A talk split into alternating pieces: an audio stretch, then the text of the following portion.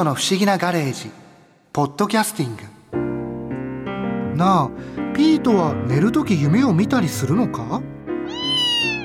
猫が寝てる時足やひげをピクピクさせるのは怖い夢を見てる時だって聞いたことがあるけど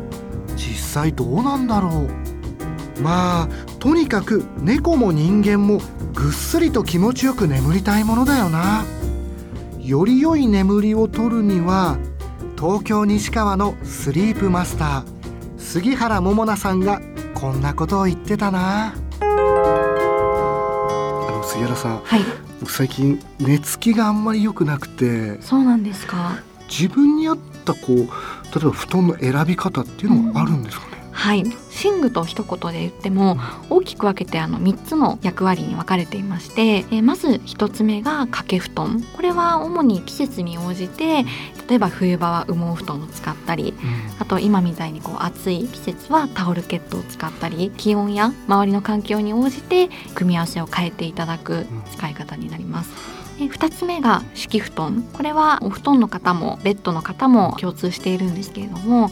やはり寝ている間ずっと体を支えてくれる非常に重要な役割を果たすんですね。はいですからこの敷布団が体に合っていないものであったり長期間同じものを使っているとどうしても腰の部分なんかがへたってきてしまうので寝ている時の綺麗な状態というのを保つことができないんですね。ですから敷布団はその方の体格に応じて、えー合ったものを使っていただくのがすごく大切なんです。その人の体格に合った敷布団っていうのははい。どうやって選ぶんですかね、はい。寝ている時の綺麗な姿勢というのは普段まっすぐ立っている時の姿勢はい。がそのまま横に倒れた状態をキープしておくのがすごく理想的なんですね。はい。でその時の背骨の S 字のカーブをきっちりと睡眠中も保っておくと体に負担をかけずにお休みいただくことができるんですけれども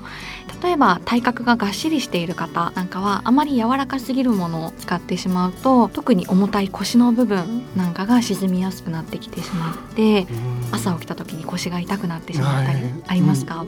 で逆に痩せ型の方があまり硬すぎる敷布団の上で寝てしまうと体と寝具の間に隙間ができてしまってこれも余計な力がかかってしまって体にはあまり良くないんですね。ですからその方の体型に応じてマットレスの硬さというのを選んでいただくといいかなと思います。自分の体型に合った硬さをまずは考える。そうですね。であとはそのまっすぐ綺麗な姿勢を保つためにしっかりクッション性がある敷布団というのもすごく大切です。なんか低反発とかはい。高反発とか、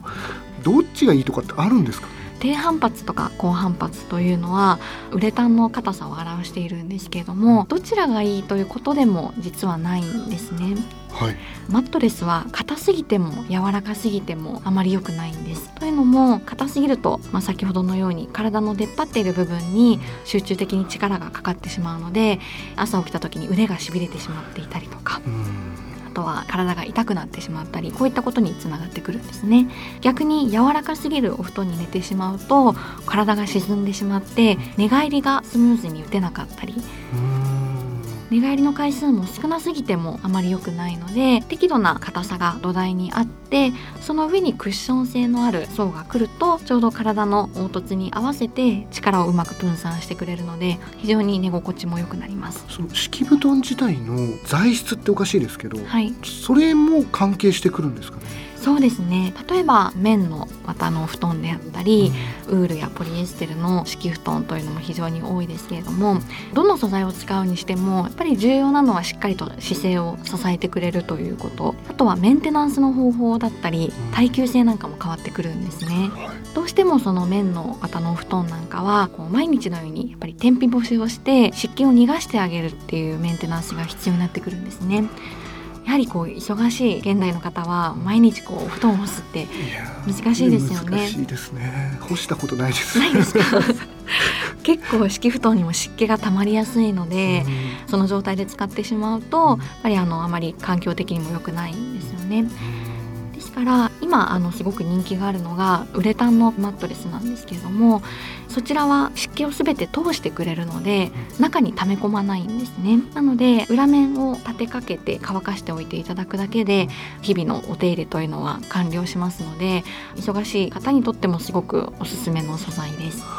ってなると素材はまあいろいろあって、はい、手入れの方法も変わってきてただ大事なのはその自分の体、まあ、硬さが合ってるかどうかっていうのは例えば自分で試してみて分かるものなんですかね？そうですね。まずはご自身で寝ていただいた時に特に力がかかりやすいのが肩と腰の部分なんですね。肩と腰。はい。なのでその部分に力がかかっていないかどうか圧迫感を感じないかどうかというのをご自身でチェックしてみてください。あとはえー、横になった時にくびれの部分とマットレスの間に隙間ができていないかどうか。こう寝返りを打って横になった時ってことですよね。そうですね、はい、例えば硬すぎるお布団だと肩と腰だけで支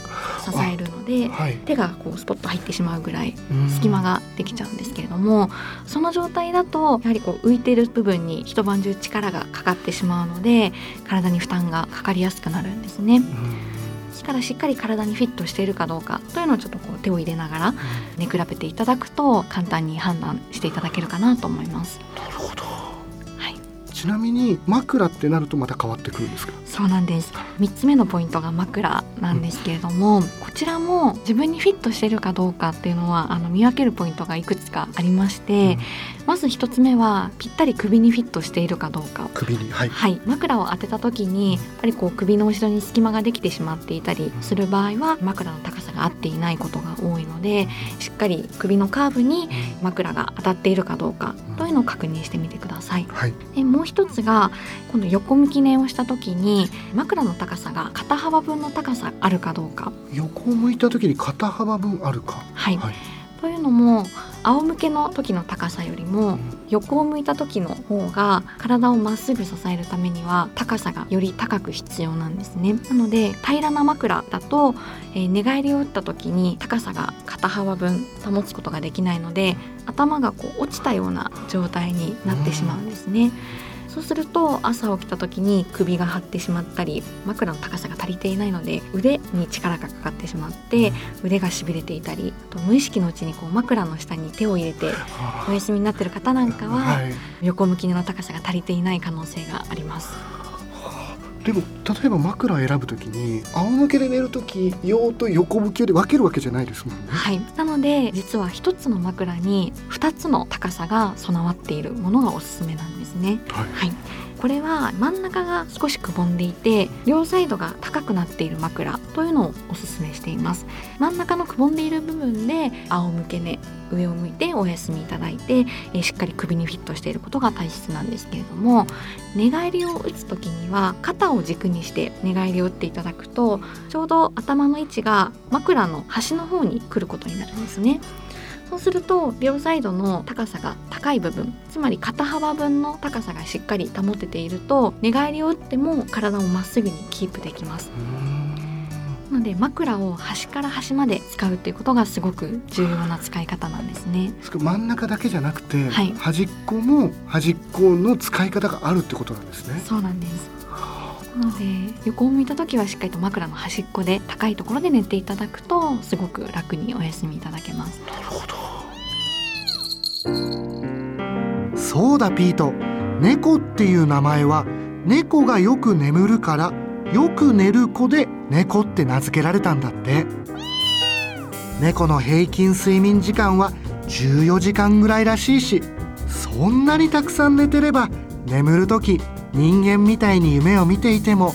おかしくないよな。